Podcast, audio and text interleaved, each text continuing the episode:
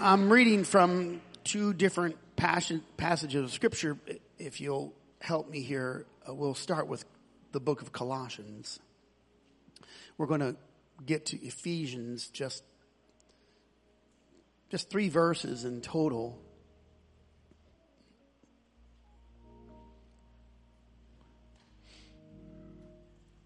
And just before I read the text, I'll attempt to waste no word. And if you have a heart to hear, then know that this is Jesus Christ and Him crucified. Uh, let, let me do that again. It's Jesus Christ and Him crucified. So, matter what I say after this, ultimately and forever, it's Jesus Christ and crucified. He set things in order. All of this belongs to Him. All it was made by Him and for Him. All of it comes through Him. All of it is because of Him.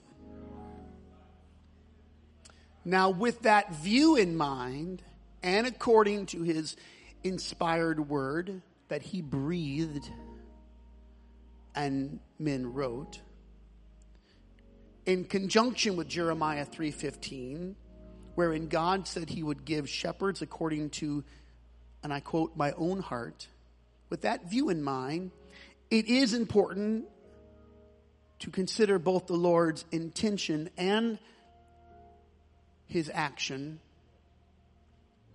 because he said that he would build a church. He called it his church. In fact, he personalized it and said, my church. Okay, everybody good? We're still there? Amen. Colossians 1.18. Speaking of Jesus, he is the head of the body the church. He's the beginning, the firstborn from the dead, in all things he might have the preeminence. He is the head of the body, he's the head of the church. The body is the church. And all the people said amen. Uh, Ephesians 4:15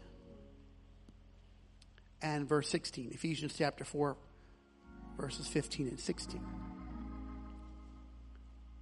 But speaking the truth in love, that we may grow up into him in all things, which is the head, even Christ, from whom, from the head, the whole body, fitly joined together and compacted, by that which every joint supplieth, according to the effectual working in the measure of every part. Here's a big one right here. Maketh increase of the body unto the edifying of itself in love. Let's go back to the top of that, verse 16. This is the introduction, the origination has come from the head, Jesus Christ. Now, from whom the whole body is precisely orchestrated and has the ability to supply itself. It came from the head. According to the effectual working in the measure of every part, because every part is critical. And it maketh increase of the body unto the edifying of itself in love. It's, amen. And all the people said amen. So, I've worked on a title today. It's a struggle.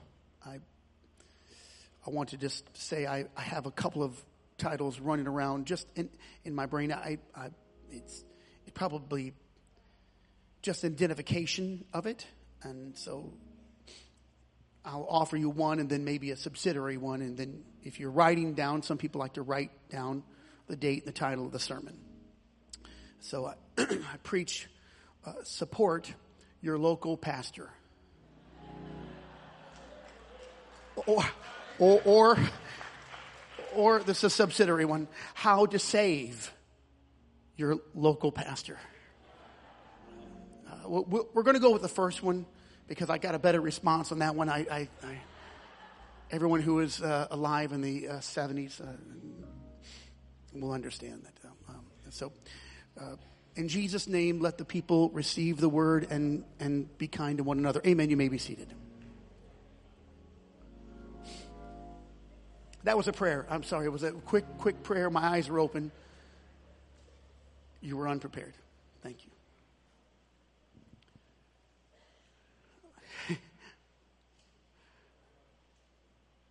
Incidentally, I already told uh, our minister of music that there is no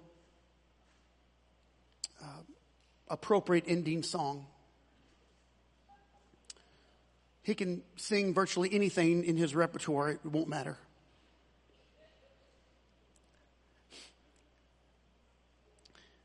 We begin today with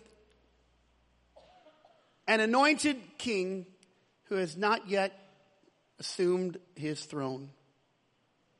He is a psalmist, he is a, a bear killer, a lion killer, a giant killer. He's a harpist, a musician, a passionate man. And he is hiding in a cave.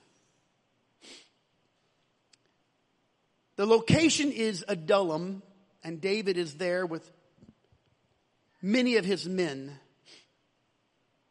Not for reasons of fear, not for coward, cowardliness or indifference. David is simply circumventing the inevitable confrontation between himself and the outgoing monarch. He does not want to have a battle with Saul. And while David hides in the cave of Adullam, there is a memory of better days gone by. He remembers when life was simple, when a harp and a song was all that he needed to be complete in the day. He specifically remembers the taste of the cool water that came from a well, a specific well, located perhaps just outside of the borders of Bethlehem. He muses, sighs openly, verbalizes his small desire about it. David longed. He said, Oh, that one would give me drink of the water of the well of Bethlehem, which is by the gate. And to that whimsical thought, not a command, not an order, but to that whisper of want, three of his mighty men took it upon themselves, banded together, and set out to fulfill their leader's request. The Bible says that those men broke through the enemy's front line, risked their lives, in fact, filled then the leather flask with that cool, clear water from that specific well, and then raced back to grant David his desire. But when David saw what they had done, it was gripped. He could not drink it. He said, you have risked your blood to give me water. I I can't drink it. And then uh, he poured it on the ground. Here's the very next line. Such were the exploits of the three mighty men. No anger found in them, no malice, no disgust because of David's response. His response, what he had done with that water had nothing to do with their mission. Instead, they just kept doing great exploits. And in that moment they gave him grace. Paul wrote that by grace you are saved through faith. He was writing about God's grace, but alas, there is another grace that happens in the body which is fitly joined together. It's the grace given to one another and also to your local pastor. If the only grace we ever receive is from God, then we will in fact become a selfish people.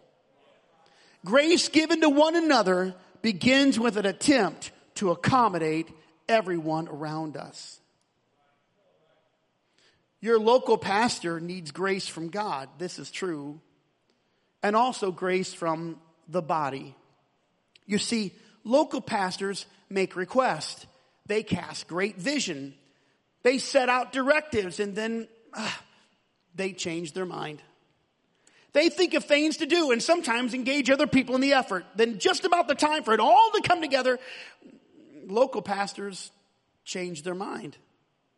And all that effort and time might in fact be poured out, never to be retrieved again.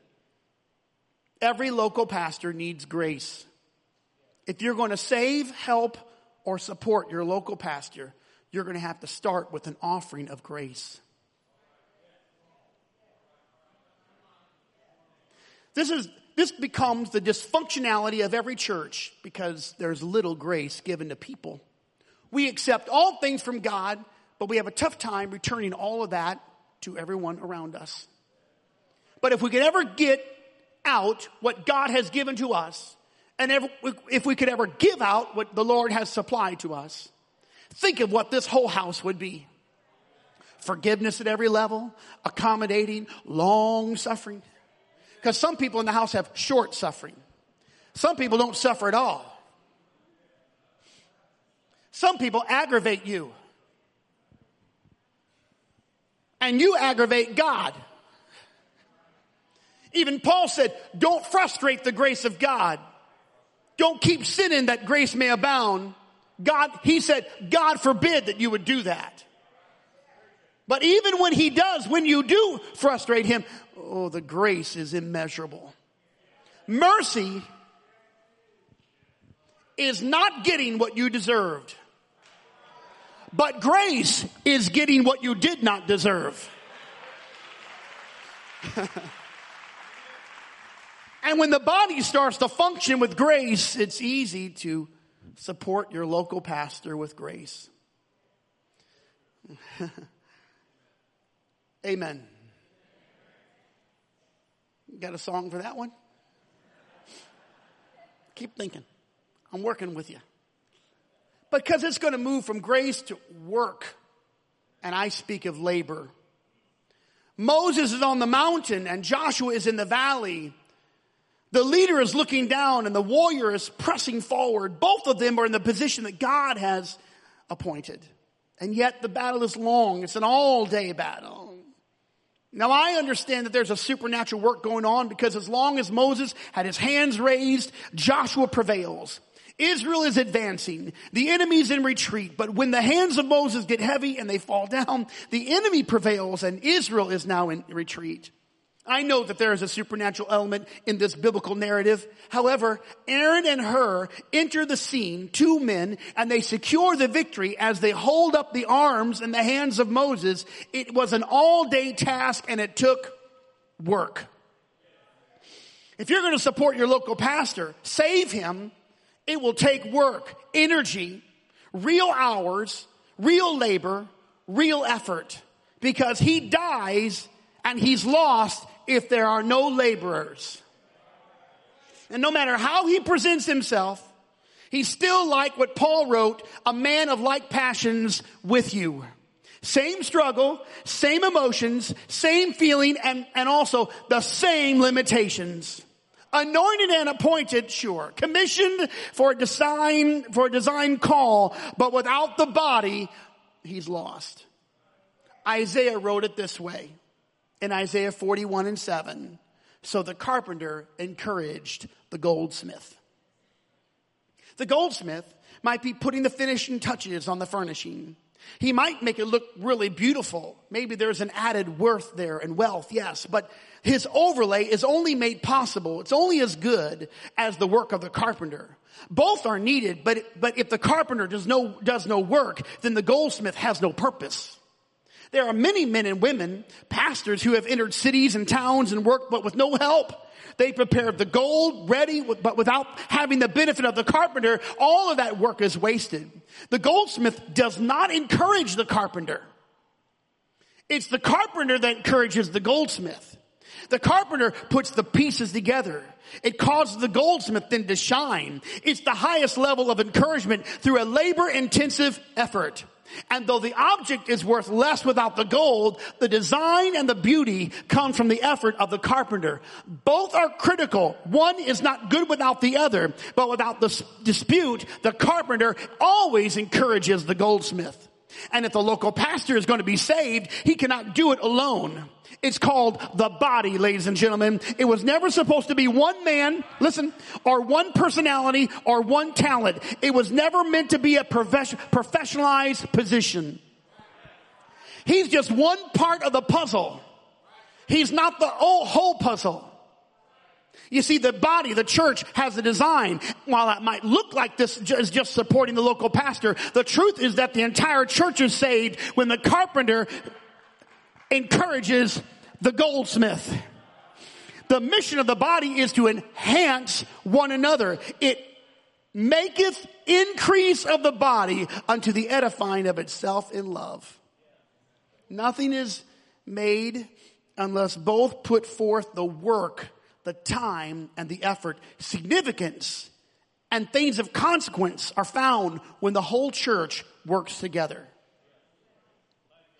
It happens when we all stop thinking that we don't matter. Everyone matters. Everything you do matters. Every prayer that you pray, it matters. Every phone call that you make to someone encouraging them in the church, it matters. Every hour of labor, every time of fellowship, it all matters. Everyone matters. In fact, when you say that you don't matter, you're putting the cross of Calvary in jeopardy and you are besmirching the work that Jesus Christ did because he thinks you matter. And he puts you in the church because you matter. And if you say, well, I don't have that ability and I don't have that talent and I don't have, the, I don't have that gifting. It doesn't matter if you have that. Whatever you have, you bring it because the carpenter always encourages the goldsmith. The goldsmith doesn't own the gold. The goldsmith didn't make the gold. The goldsmith just takes what's there and he forms it. He's no better than the carpenter. The goldsmith just has a different craft. It's just a different position. But I wonder what would happen if the goldsmith and the carpenter started to work together. Oh my, there's something that's going to come out of that. It's going to be immeasurable. The price and the value of it's going to be wonderful. Mm-hmm. One holds up the hand, one fights in the valley, one is used in a supernatural way, but all supply each other with what each of them need to edify itself in love. Support your local pastor.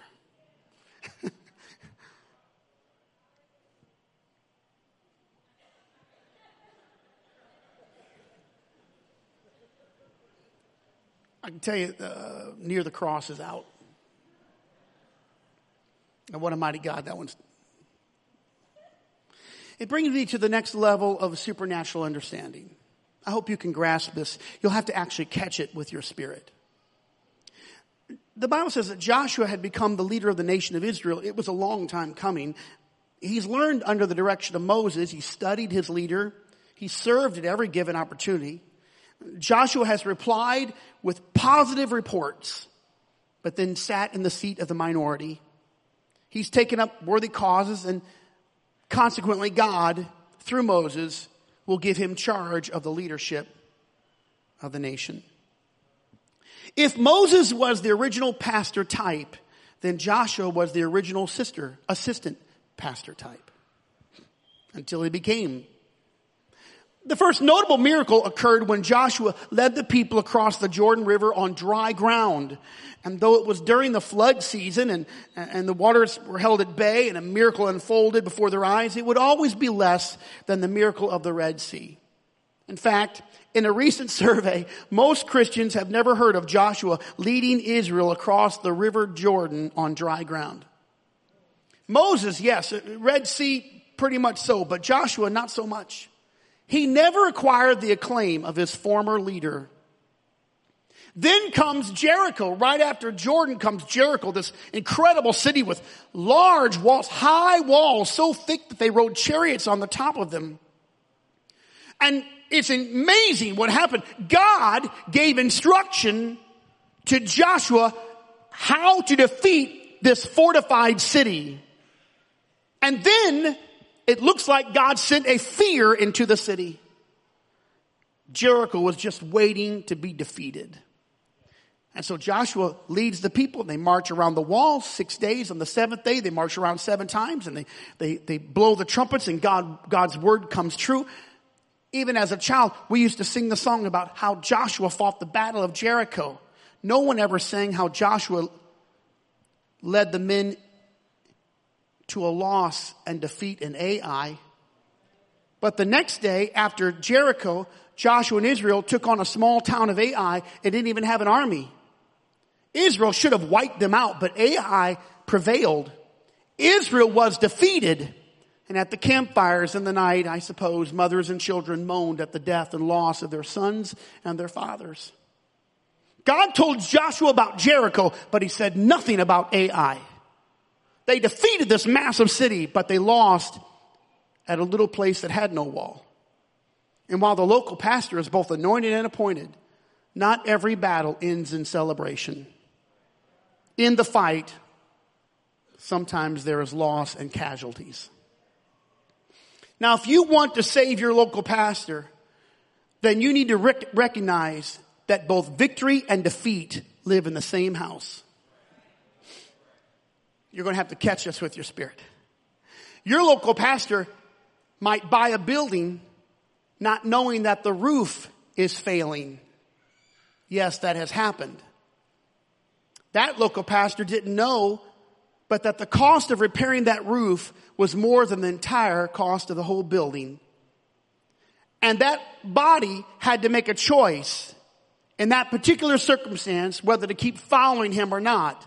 Some of them lost confidence in their local pastor that he could ever hear from God because they were in a worse position than they started before he led them to buy the building.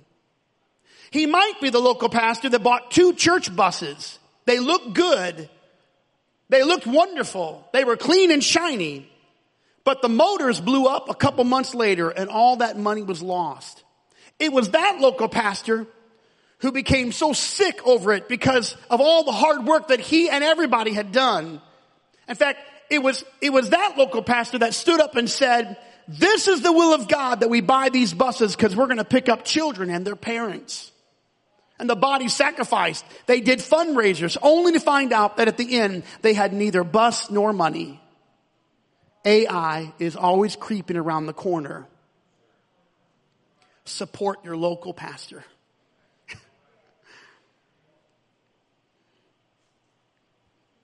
That's a sad song. Faith, however, is an incredible thing. It's on the menu. Now and forever, it's faith. Faith is the order of the hour. But of course, it's the order of every hour. You see, your local pastor can fight the battle, but it's always better when someone is ready to answer by faith. The Bible says that in all, I don't know how this happened, but in all of Israel, there was only two swords found. Well, you talk about a demoralized nation.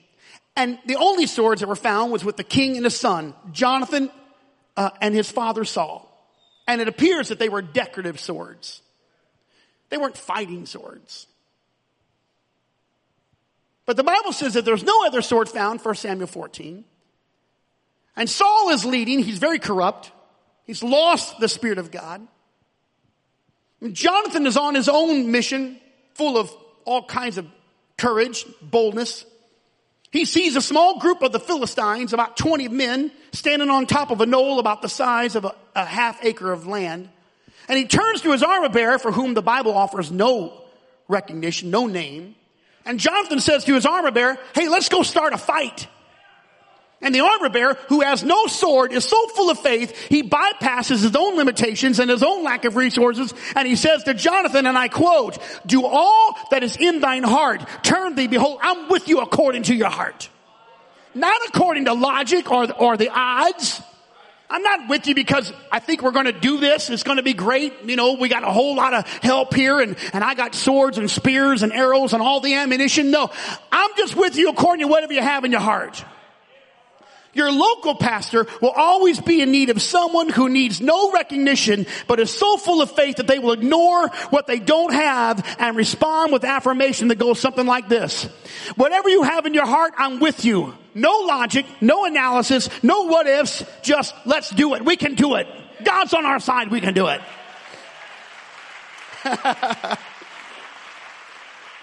See, your local pastor may or may not be strong.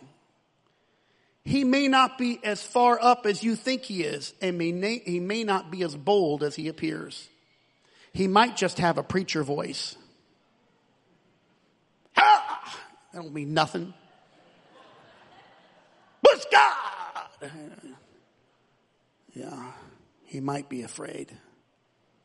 But if there is someone who will exercise a measure of faith, I believe the whole body will be mm, joined together and compacted by that which every joint supplieth. Believe it or not, ladies and gentlemen, your local pastor is not always walking in faith and power. this is disturbing some of you. He might just be hanging on by the skin of his teeth. He might be walking in fear and doubt. He might be swallowed up in bewilderment scratching his head. He might have to rely on your faith, which God gave you, which means that the body is going to come together to do the work of the kingdom because within the function of the body, there are people that say, I got faith. I don't know how we're going to do it, but I got faith. I don't know what would have happened if the armor bearer would have said, no, no, no, no, no, no. Wait a second, man. It's you, me, 20 guys. I don't have a sword. You have the sword. We got to climb up. They, they got the position. The Bible said they climbed up on their hands and knees. That's the worst way to approach an enemy. They got the high ground and you have no weapons of war except one. In fact, it's nice for you to say, let's go to the battle, Jonathan. You've got the sword. I don't have anything. But that's not what he said because he didn't consider. He considered the heart of his leader and said, I don't know how we're going to do it, but I'm just going to be with you heart and soul. Do it. We're going to do it. You see, you might actually save your local pastor by grace through faith. yes. How, how, are we doing? Now, I want to just say to you, uh, please don't say, Jesus bless him, Lord bless him. He already did. Because when you start saying that, it, it makes me wonder what I'm doing wrong. Because when I was growing up, when the people started saying, Lord bless him, it meant, Lord help him. He has lost his train of thought and he doesn't know what he's talking about. When I was growing up, when people said, Lord bless him means he's a really bad preacher. Lord, please put something in his mouth because we are tired of hearing this guy ramble.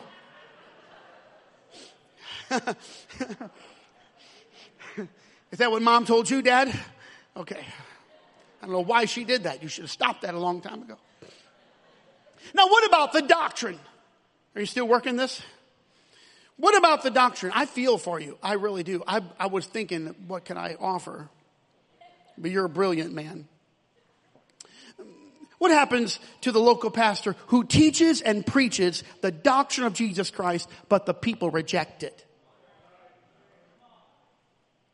Did you know that that happens all the time, everywhere? In fact, that's been happening for 2,000 years. Did you know that? Did you know that Paul wrote a little word to his apprentice Timothy? And this is what he said to Timothy in 2 Timothy 4 3. For the time will come when they will not endure sound doctrine, but after their own lust shall heap upon themselves, they'll hire people to tell them what they like. And they'll turn away their ears from the truth and they'll just go into false things and fables and lies. What happens when the, when the local pastor preaches the doctrine, but people reject it? That's nice. Just keep on preaching, pastor. Just keep on doing it. Don't worry about it, pastor. You just keep on. That's, that's nice. I, pastor, don't, it don't matter what everybody, if everybody walks out, don't, it don't matter. That's nice for you to say. That's nice. You're preach it hard, Preach it straight, Pastor. I like it hard. Yeah. You, you coming back? Are you, you coming back next week? What if I preach something that invades your personal space? You coming back? Uh, uh, see, the moment people turn away and leave over doctrine and over Bible, I'm talking, I'm not talking about personality. I'm talking about scripture. I'm talking about the Bible. I'm talking, I'm talking about tithes. Moment I talk about tithes, somebody gets up and says they're always talking about money. Anyone who says they're always talking about money usually have a problem with money. Talk about attitude. Usually people have a problem with attitude. Talk about don't gossip and don't call schisms in the church, all that stuff. People get upset. Why don't you just preach the Bible? That is in the Bible. what first, first thing I talk about having a healthy home, man being the head of this home.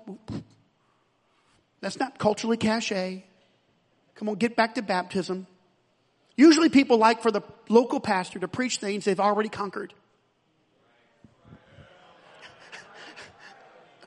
Oh, you coming back? Here, just, hey, I got, I got a, a, a song for you. Take me back.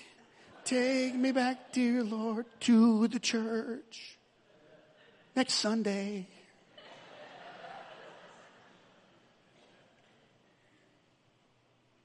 Jesus made a statement and it was so unsettling.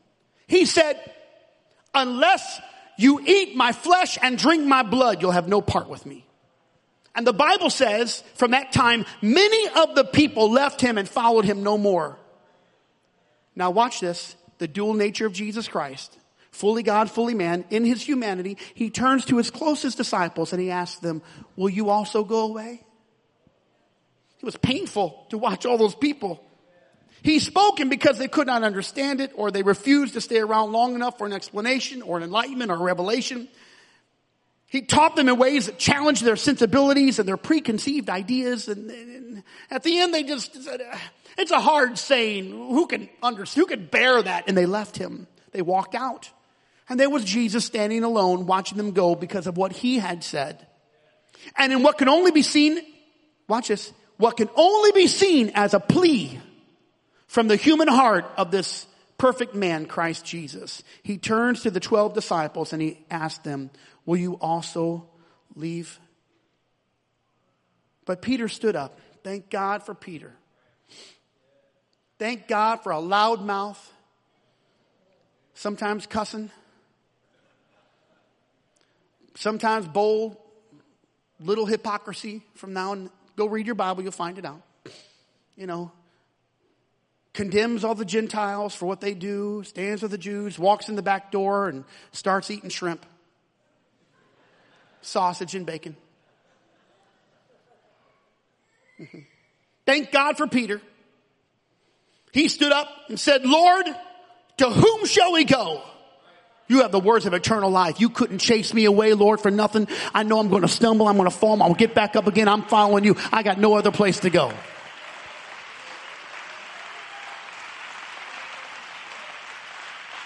I just want you to know right now, those 12 disciples had no idea what Jesus was talking about either.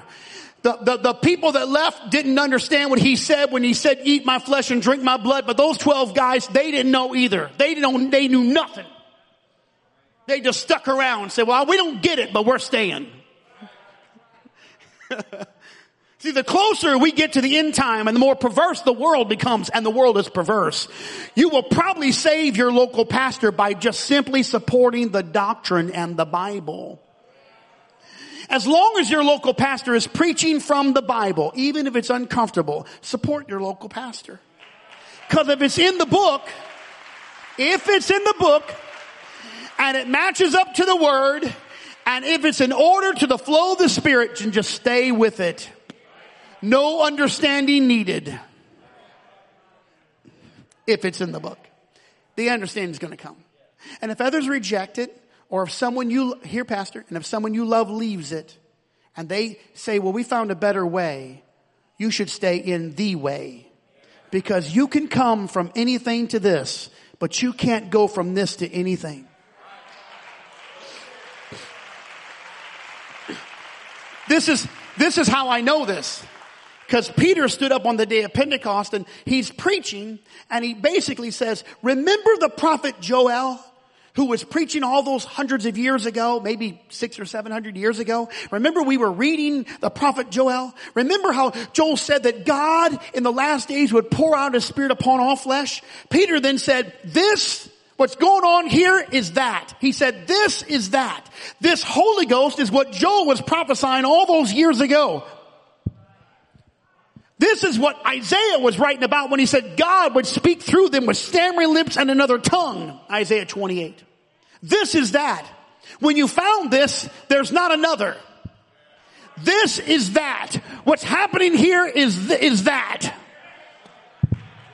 There's not another that. And if this is that, there's no other place to go. So I say just stand with the revelation that you found and protect it and love it and embrace it.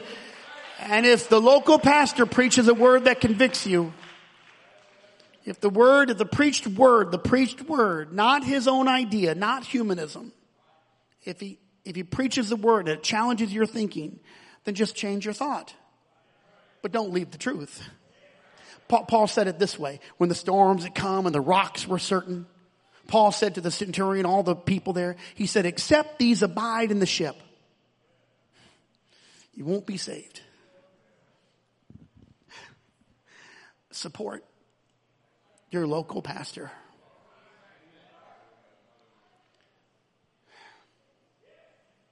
How much time do I have? I'll just give you one more. Because this is the one that pertains specifically to this location. I, I'd like to use another word, but it's, it's the most common one. It's evangelism, but the word that we know it is revival. Because any local pastor with an ounce of passion and anointing, any God-centered shepherd desires to do the work of the kingdom, for lack of more definitive word, it's revival. Nothing helps sustain or save the pastor like the whole church engaging in home Bible studies. There's no fundraiser, there's no church service, there's no amount of funds given, there's no influence better than if the church becomes a revival center. Nothing is better to the local pastor than when you go to your home and you start teaching somebody a Bible study about Jesus. Let me tell you what happens to the local pastor. It ignites his heart when hungry people reach souls through love and nurture and bring people to the kingdom. The reprieve for the local pastor comes when there's a revival. Because no matter how many mistakes he's made or how much chaos comes, when people are baptized in the name of Jesus, are filled with the baptism of the Holy Ghost,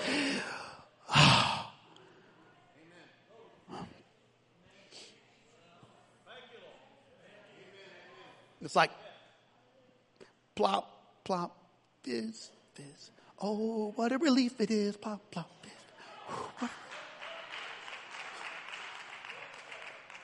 I got some indigestion. Why? Because you ate something bad. And when people walk into church that are your friends and your family, and you're teaching them a Bible study, you're talking about Jesus, several things are happening. The first thing that's happening is that a soul is seeing light for the first time. The second thing that's happened, they're saving you. Because you don't really even know what you believe until, until you start teaching it. And the third thing that's happened, you are supporting and saving your local pastor. Now, the pastor's world might be spinning upside down. Uh, this is very disconcerting for some of you. But if the church brings people and prays for people and reaches people, there is an assurance that regardless of the trouble, it's worth it all. I know of which I speak. We've gone through a lot of trouble, Dad. And when you were pastoring in the church and there was trouble, but we were baptizing people, it didn't matter what the trouble was. When we lost people we thought we'd never lose and gained people we thought we'd never come, there was a settling in our spirit. Because there's no support like believers working in the field. If you want to save, help, support, encourage your local pastor, just know this. A revival that is birthed from your house and then brought to this house is better than anything you could ever do.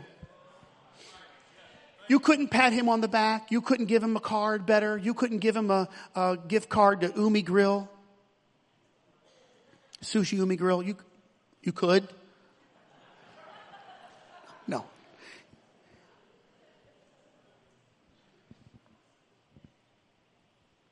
You couldn't do anything better, ever, than to start a revival in your own home, in your own family, in your own life, in your own house, around your own table, teaching people about, do you want to know how to save your pastor?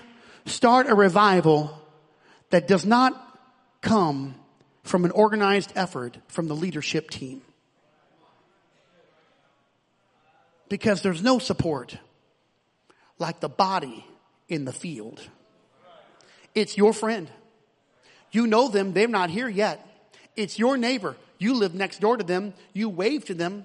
Hopefully, it's your family. Some of them are just without. Some of them are discouraged. Some of them just need you to say, come on, let's go. It's people you meet every day. You don't even know them yet, but you'll meet them tomorrow sometime this week. It's everywhere you go. It's everything that you say. If you want to support your local pastor, start an outreach ministry, just you and your car. And if you have an empty back seat, you have an official church bus. Now it depends on how you drive whether or not we give you a sticker. If you drive like me, I'm not giving you a sticker. Uh-huh. Does that mess you up too? I've just messed up so many people. Support your local pastor.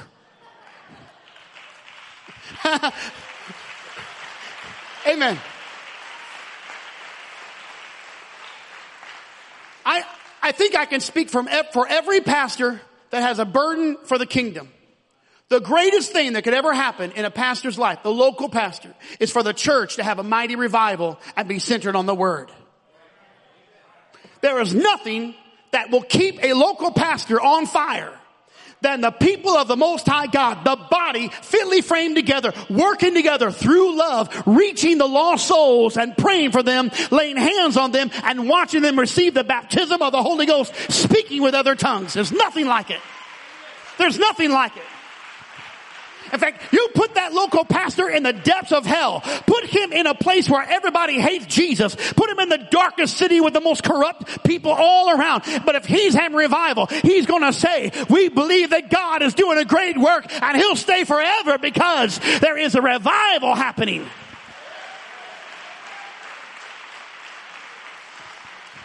And this, Acts chapter 2 verse 47, this is the wrap up of his entire existence. Praising God. Come on everybody. We're going to praise God. We're going to praise God no matter what happens. We're going to praise God no matter what the conditions are. We're going to praise God no matter how we feel. We're going to praise God. We're going to praise God. We're going to praise God. We're going to give Him praise in the morning. We're going to give Him praise in the afternoon. At the evening time, we're going to give Him praise. All the church is going to praise Him. If you want to know how the early church wrapped up the whole thing, they were just praising God. They started by praising God. They entered His gates with thanksgiving to His courts with praise. Nothing was going to stop them from praising God. They were going to praise him in the good times. They were going to praise him in loss. They were going to praise him in suffering. They were going to just wait till the thing went all right and everything was good.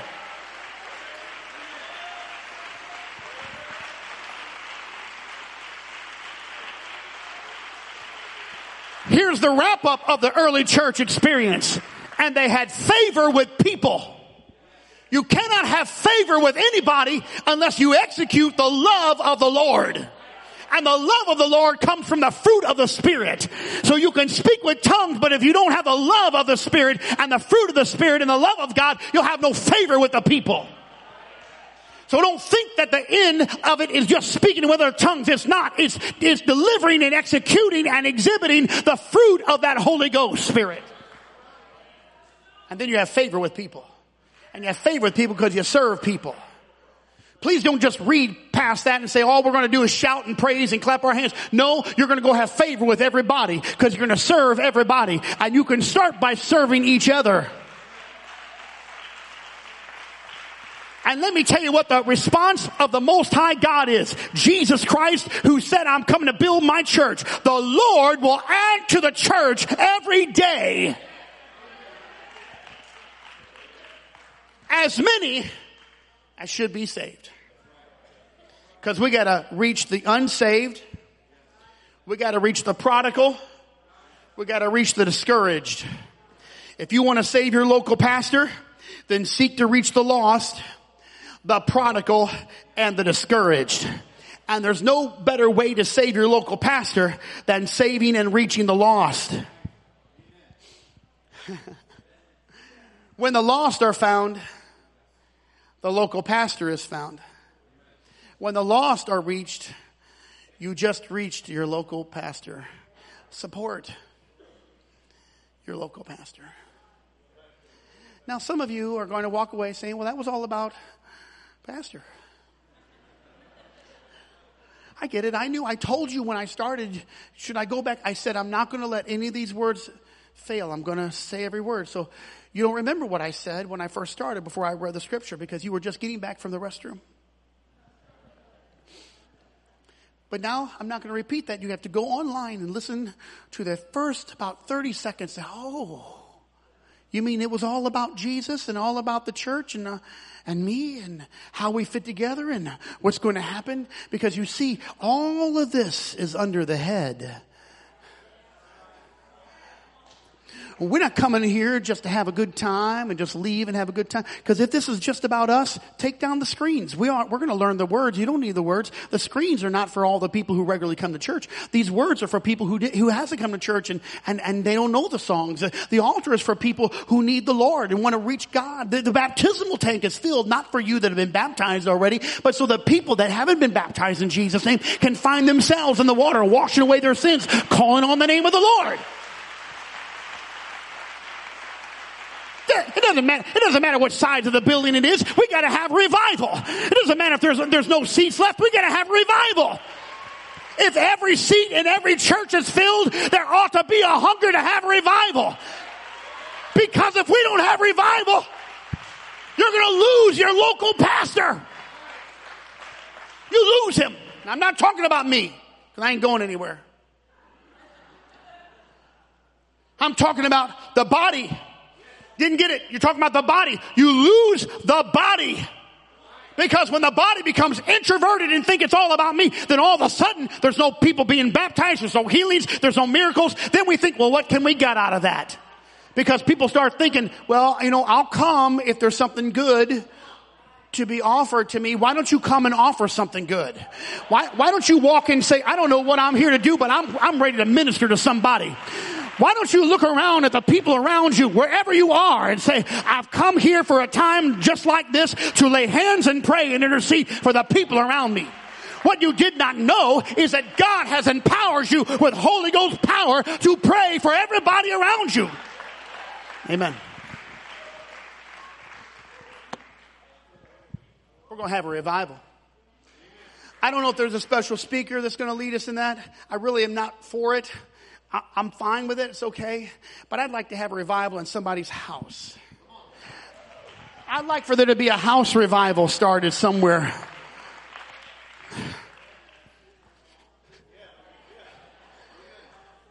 How about some participants? We want a house revival. How about a house prayer meeting? How about a home Bible study?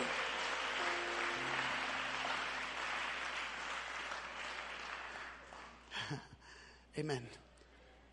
Okay, please stand with me now. I believe that God has spoken to our church. And that the Lord wants to use us for His glory in this last day. Amen. I just, I'm going to pray and then we're going to pray.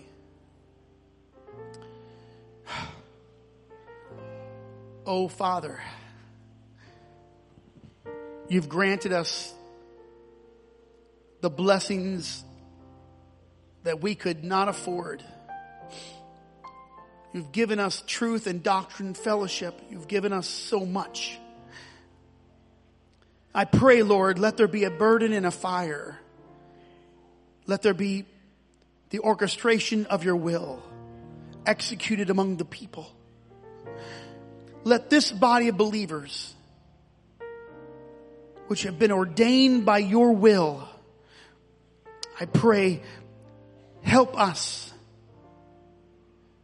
be aligned with an in time massive Holy Ghost revival. Let there be an Acts chapter 2 moment in this city. I pray, Lord, for faith to rise, for encouragement to rise, for the love of sound doctrine to rise. I pray, Lord, that there would be help among the people. Remove from us, Lord, all, all conversation that would work against the unity of the people and of the body. Help us to measure ourselves and look at ourselves, Lord I'm asking you now, Lord, that you would grant us knowledge of what you've done for us so that we can return it to the people we see. Let there be mercy for mercy, love for love, grace for grace. I'm asking the Lord, put a deep burden and a fire in the heart of every person Help us to be a godly people, a pure people that embrace holiness, that embrace godliness, that will live our lives according to your word and not according to our own desires. I pray for homes that they'll be healthy, spiritually healthy. I pray for young people that they would be in unity, love one to another. I pray, I pray for all the ministries of the church, the many ministries of the church, Lord. All the seeds that we've planted for all these years. Lord, let there be, let it culminate to a mighty harvest let there be a mighty revival. Now I want you to pray, everyone. Just lift up your hand to the Lord and say, use me for your glory. Use me. Come on, someone, someone proclaim that. Someone just say, I, am ready to be used, Lord. I'm, I'm ready to execute this. I'm, I'm ready to participate. I want to be a part of this. Yes, yes, yes, yes. I'm opening up this altar for everyone who wants to come and just, maybe you just might want to come and stand in the front and just say, Lord, use me for your glory. I'm ready to do something extraordinary I've never done before. Somebody, I, I, I don't want to pressure you, but I'm just opening this up for anyone who wants to make this deep, deep, enduring commitment to the operation of the body of Jesus Christ, I pray. To the operation of the body of Jesus Christ, I pray. In the name of Jesus, that's right. That's right. That's right. That's right. That's right. We're almost there. We're almost there. We're almost there. We're almost there. We're almost there. Hallelujah, Jesus. Hallelujah, Savior. Hallelujah, Savior. Yes, yes, yes. Thank you, Lord. Come on, we're praying it now. Use us, use us, use us.